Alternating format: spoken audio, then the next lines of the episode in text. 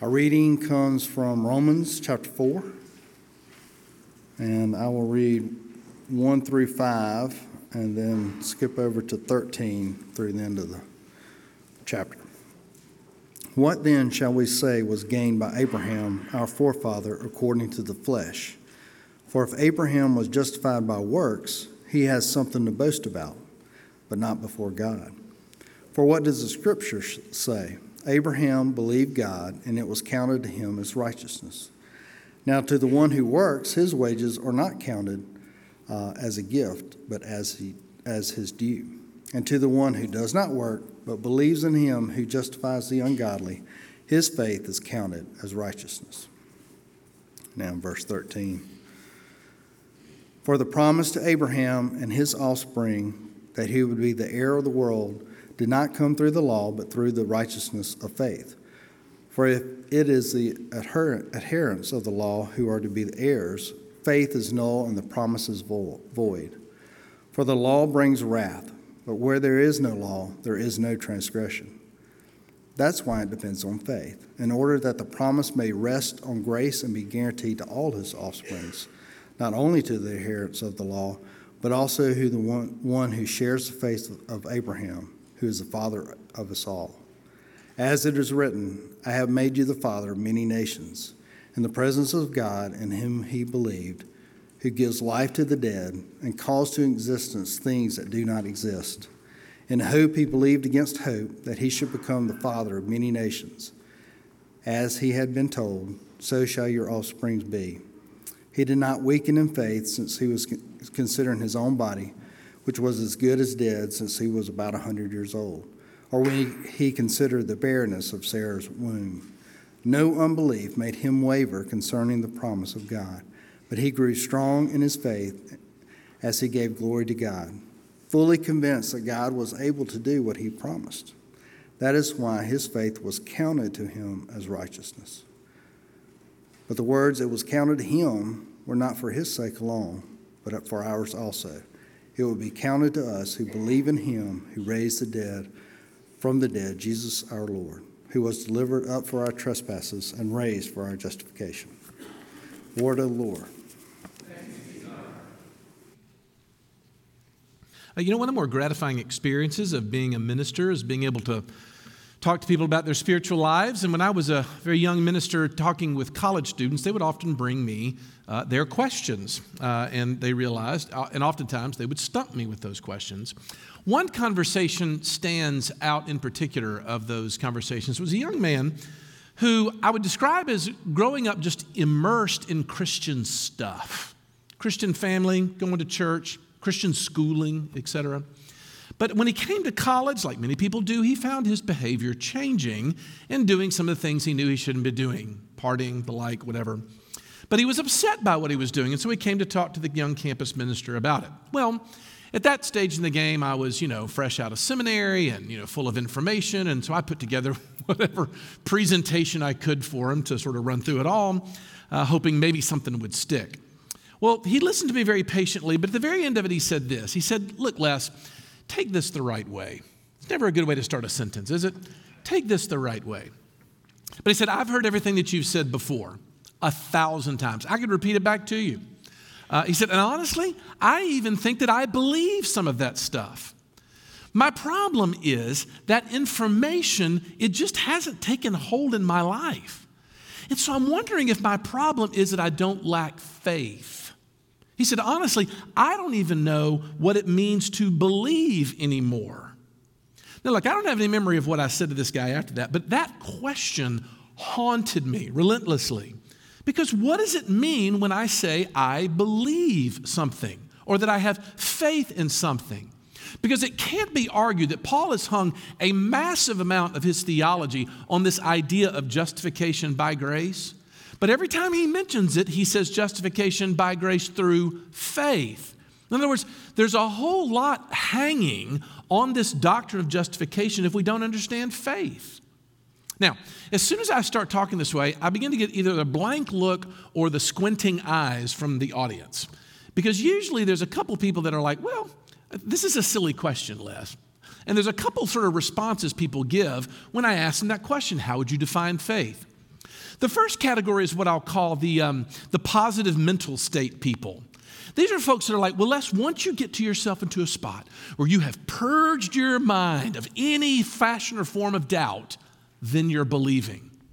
But I've always found this unsatisfying for a couple of different reasons. The first of which is, really, that how do you know what that feeling is? That's awfully vague to hang that much on. And if I'm not supposed to doubt anything, how do I ever get to the point where I'm asking questions about my Christianity, which is a necessary thing if I'm ever going to understand it?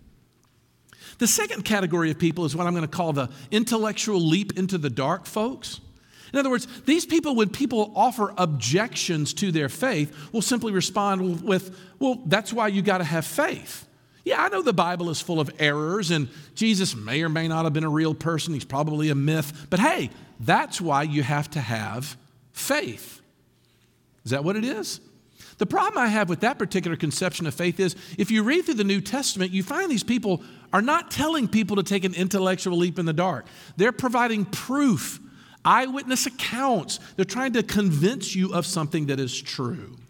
No, I think what Paul is doing in Romans chapter 4 is he's appealing to the one historical figure that every Jewish reader would have to pay attention to, and that is Father Abraham the beginning of the Jewish nation. Because if it can be proved that Abraham's acceptance by God was via justification by faith, then the Jews would have to concede that Christianity was not a new movement, but rather it was the fulfillment of what God had been doing throughout biblical history.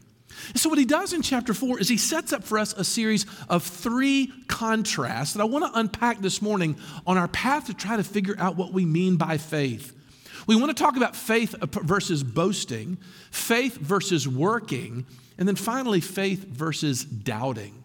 Let's take that first uh, first faith versus boasting. I, I mention this all the time because of how profound I think it is, but it bears repeating. The Bible believes that everyone is an active believer in something. Now, where am I getting that? Well, look at Paul's argument. In Romans 3:27 we looked at last week, Paul asked and then answered the question, what then becomes of our boasting? It is excluded. Well, then he picks it up again in chapter 4, verse 2, when he says, For if Abraham was justified by works, he has something to boast about. Now, we did the very brief once over on that word boasting uh, last week, but I had a chance to pull out my old dictionary of biblical imagery. Yes, that book exists, and look up this word boasting, and it's actually kind of cool. Apparently, the word originally was used in a military context. That is, when a, a general would gather up his uh, troops, Oftentimes, he would think to himself, How do I get all these men to go rush into certain death? Well, he would do something called a boast.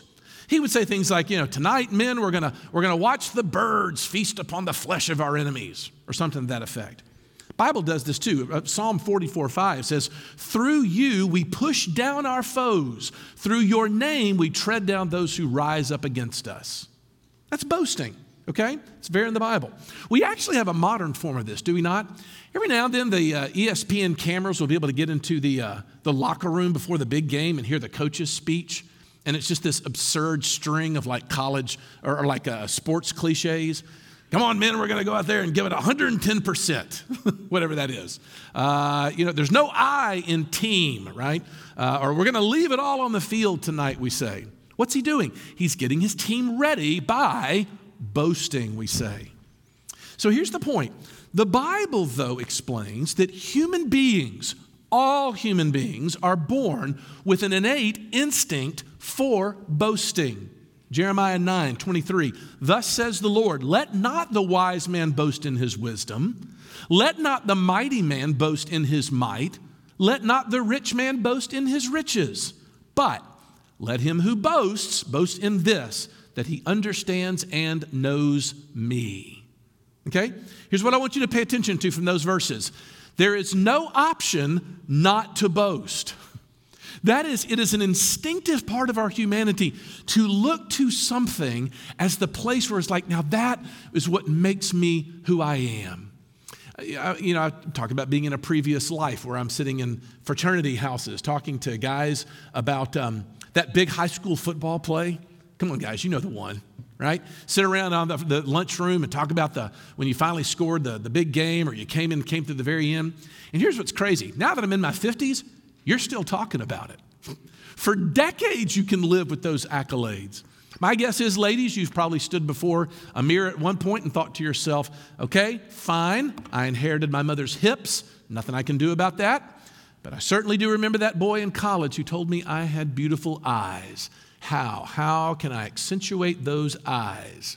Right? In other words, when someone gives us those accolades, we begin to boast about them, which means we pour in a significant amount of our significance into it. Okay, now go back to the text. What is Paul trying to say when he says boasting is excluded by a law of faith?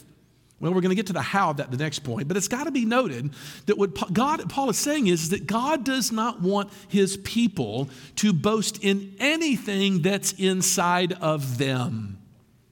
That's what he's saying. And his plan of salvation is to get us to shift our boasting off of ourselves and onto him. That's faith. Now, why would he want that? Well, simply because he knows that when we boast, we condescend to other people. Hey, remember, the whole point of the book of Romans is not only to unpack the plan of salvation, it's also talking about this new humanity that's being formed because of that gospel.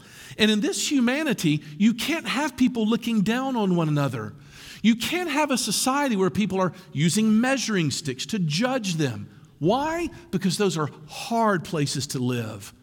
My guess is many of you grew up in homes that were quite like this, maybe even with the best of intentions that drove you to achieve and to succeed so that you could eventually one day boast in what? Your spouse, your kids, your, your, your, your wealth, whatever. I mean, my guess is some of you would also describe that those homes could be oppressive places to live in, especially when you didn't measure up. But see, Paul is trying to envision a community of Jesus followers where we don't use measuring sticks against people. We're all on the same level. We're all possessed by the same demons. We're, we're all rejoicing in the same grace. Because there's something very attractive about a community that's a place of acceptance and love instead of being a place that's full of scrutiny and judgment. Right? So here's the question Where is the inertia of your boasting taking you this morning? Because whatever you boast in, that's probably the source of your greatest insecurity and fears as well. And what Paul is saying throughout this example of the father Abraham is saying the weight of your soul's longing can only ultimately be borne in God. Now, look, one small little aside before we go to the next point. And it's about this whole topic of evangelism. I do realize that since we're thinking about what's coming uh, on Palm Sunday with our missions conference, talk of evangelism makes us very unnerved because what if I get the presentation wrong? What if somebody asks me a question I can't answer? But I always want to tell people it's not that complicated because all you have to do is listen to people long enough to figure out what they boast about. What have they put all the camp in? Get them talking about that and find a way to work into the conversation this question How's that going for you? Because more times than not, they're frustrated. It's dividing them, it's pushing them away, it's isolating them, because that's not the way we work. Okay, so that's the first contrast faith and boasting. Secondly, though, we get the big one, and that is Paul's contrast between faith and works. This is where we get to the heart of his argument in chapter 4, verse 5. It's a giant statement about faith.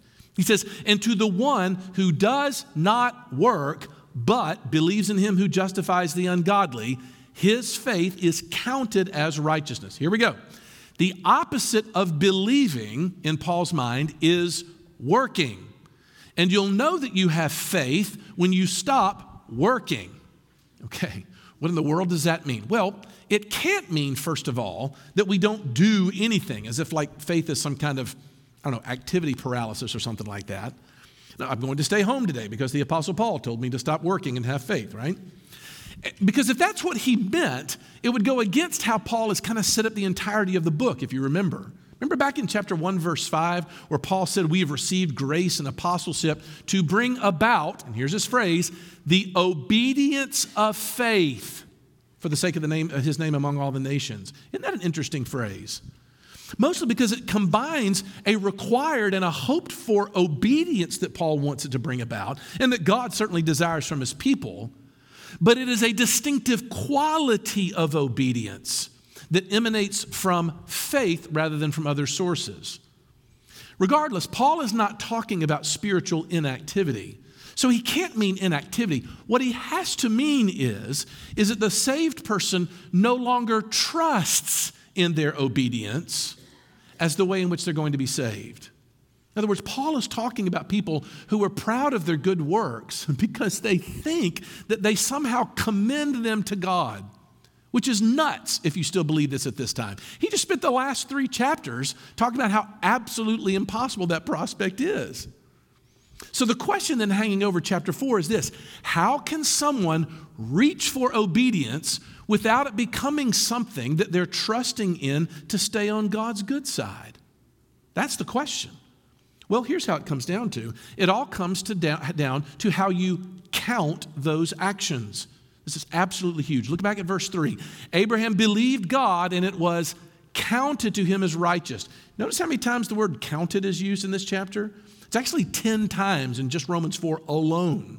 And it's essential to grasp. And it turns out that to count is actually an accounting term in the ancient Near Eastern world. To credit something is to confer status on it that it didn't have before. Let me see if I can illustrate this. Let's imagine for a moment that you decide you want to put a, a garden bed uh, alongside your house. So you go to Home Depot to rent a tiller. Till up the ground, make yourself a lovely bed. After it's done, you love it so much you want to expand it. So you go back to Home Depot, rent the tiller again, come back and expand it. Finally, you think that looks so good, you go back a third time so you can put a bed on the other side of your house. You think it's so great. Well, the fourth time you go back to Home Depot to rent it again, the guy behind the desk is going to say, hey, you know what? if you do one more rental, you're actually going to be dangerously close to paying for the machine. Tell you what I'll do. Why don't we count everything that you've done up until this point as partial payment for the tiller so you can take that home and just till up to your heart's desire. Now, what did he just do? He granted a new status to your rental payments. He didn't change the payments. What he said was is we're going to see those in a different light. We're going to count that as being different. See what he's doing? Okay, so follow the argument here. God says, I'm going to look at Abraham's belief and I'm going to change the status of that belief. Actually, I'm relating to that belief now, Abraham, as if it's righteousness. Through that belief, I'm going to confer righteousness on you. Okay, so do you see the contrast he's making? You see, when you're working, in Paul's minds, you're so desperate to establish this record for yourself that commends you to God.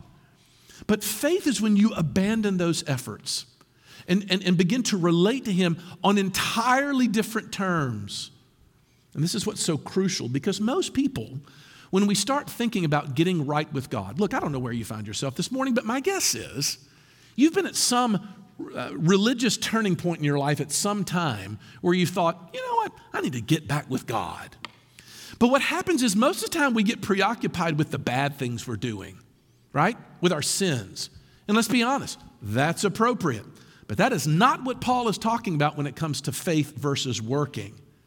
Paul is saying that biblical faith happens when you actually change the way you're thinking about your good works. Your sins are only part of the problem. the bigger part of the problem is the stuff you think you're doing right. And so Paul says, You're not even a Christian until you've looked at even what you thought you were doing well and said, You know what? When it comes down to it, I was only doing those things to celebrate me. that, was to, that was to sort of continue the Les Newsom show and all this, to establish my record for God. And you suddenly re- realize that even religion itself can be done as a way of self salvation that's about me. Look, here's the point. Once you repent not only of your sins, but also of your righteousness, you're believing you stopped working. And Paul, that's why Paul says it that way. This is why it's so weird for my student friend to come along and say, Look, I'm at this point where I don't know how to believe. The old hymn writer Horatius Bonar used to tell a story he had heard from a minister of his, bear with me, who would say, When someone offers that objection, it's a little like somebody wandering through a desert completely parched and utterly exhausted, and they stop and realize they can't take one more step. And then they say something like this You know what? I'm too exhausted to sit down and rest. If you were standing next to me, you'd be like, uh, that doesn't make any sense. Because the only requirement for resting is to be exhausted. What do you mean you don't know how to believe? Belief itself is the resting.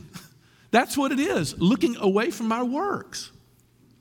Now, look, before we move on to the next point, how, how, how do we do this? How does this happen? Well, I think it begins by starting to look at those things that validate you. What are the things that make you feel worthwhile? Because more than likely, that's probably what's keeping you from God right now. Because I look at those things and I put my faith in them, not in God. And Paul is simply saying faith is not so much something that has to be conjured up in your mind. You, everyone around us has what we might call little f faith in something. What really has to happen in becoming a Christian is to transfer one's life's trust off of the things and putting them onto the finished work of Christ. That's biblical faith. That's the opposite of working. Remember, Paul is not saying that Abraham believed in God. That's not faith. Instead, he believed that when God made promises, those promises were based on someone he could trust. That's the difference. It's not just faith in general. Uh, it reminded me in the first service of the old quote uh, from uh, President Eisenhower when he said, America is founded upon a great religious faith, but I don't really care which one. No, all respect to the general, right? That's not what the Bible is saying. In other words, we can be doing all these things. We can believe that God exists. We can believe that He's loving and holy. We might believe that the Bible is God's word and, and even show great reverence for God. Yet the whole time be seeking to be our own Savior and our own justifier by trusting in all of these works, whether they're religious works, intellectual works, moral works, beauty works, career works. All those things have to be turned away from. That's why faith is the opposite of works.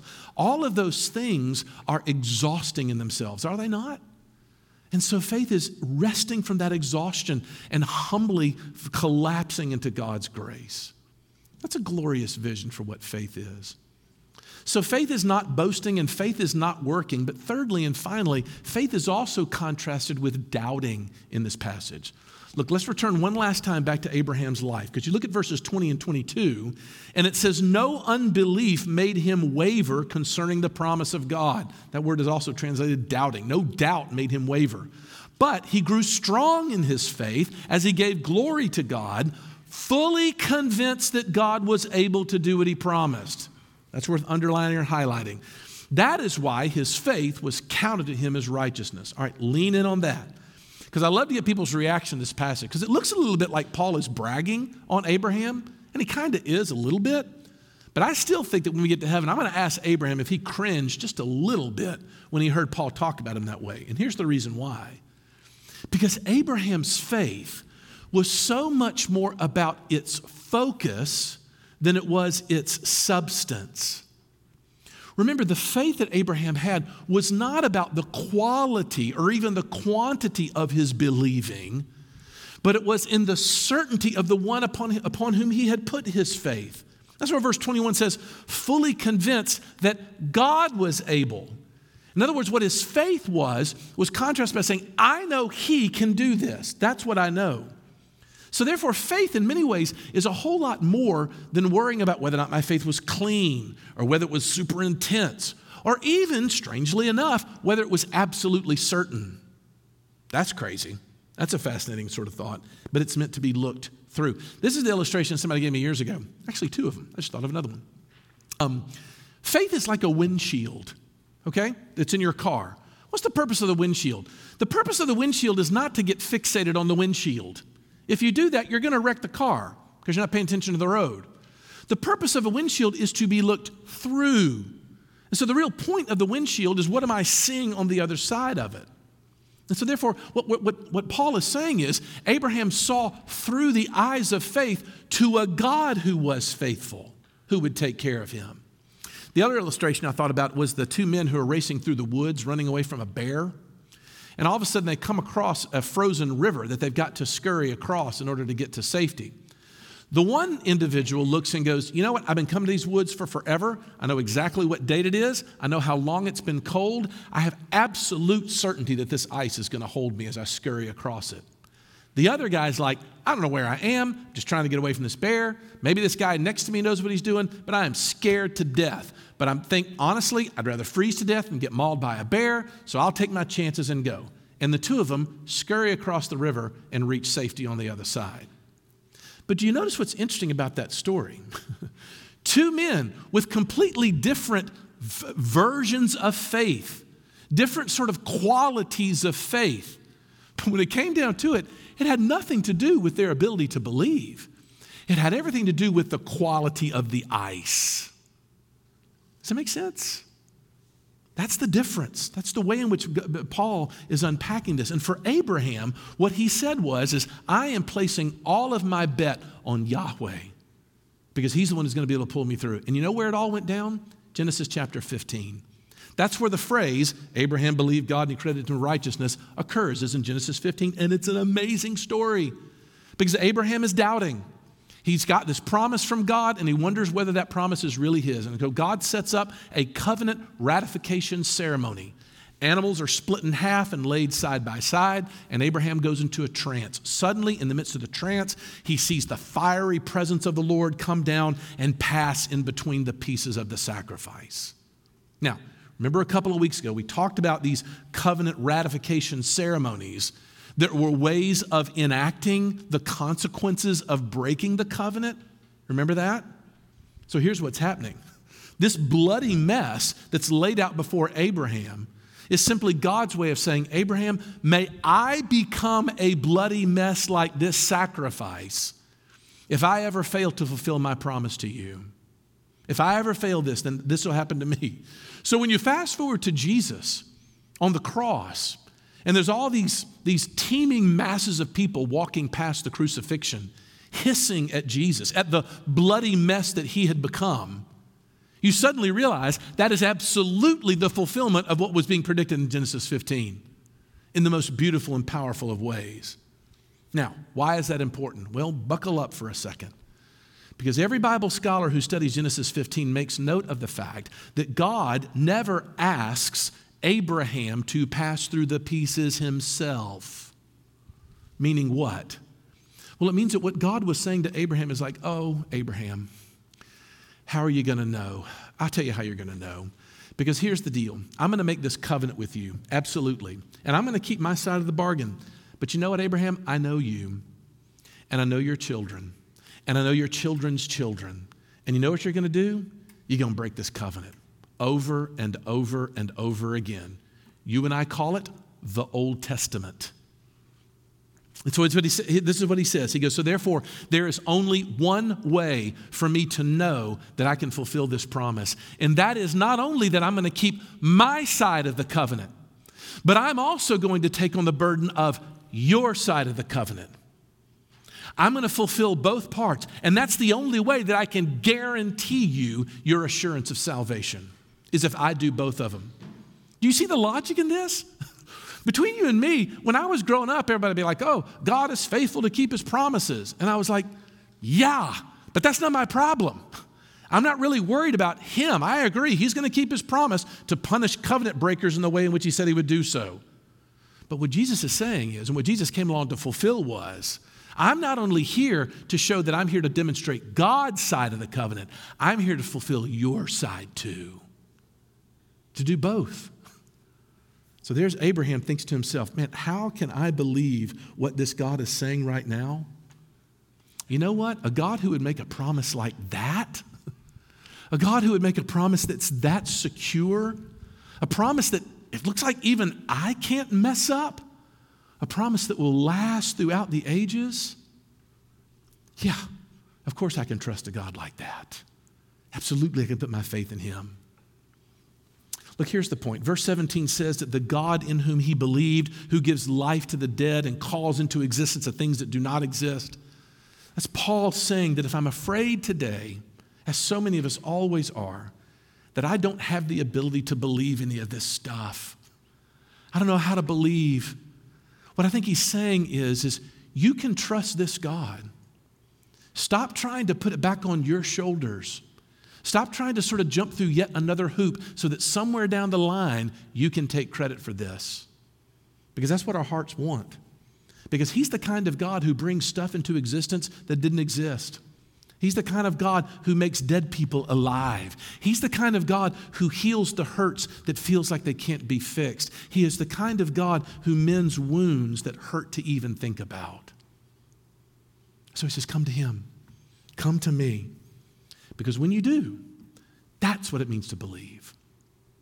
So, do you believe? Let's pray. The Lord Jesus, by your Holy Spirit, we ask that you would walk us into that. Father, We've got a lot of confusing ideas about whether we have faith, but we need some clarity from your word that we might dig deeply and figure out what this boasting, what this working, and what this doubting is doing in us and to us. But Lord Jesus, would you give us a clear vision of yourself even while we sing this last song? When we sing out, may we never boast in anything. May that become true in our hearts. That you would purge us of our boasting, that you'd purge us of our working, and clarify our doubts by showing us you. That's the only way that'll happen. For we ask it all in Jesus' name. Amen.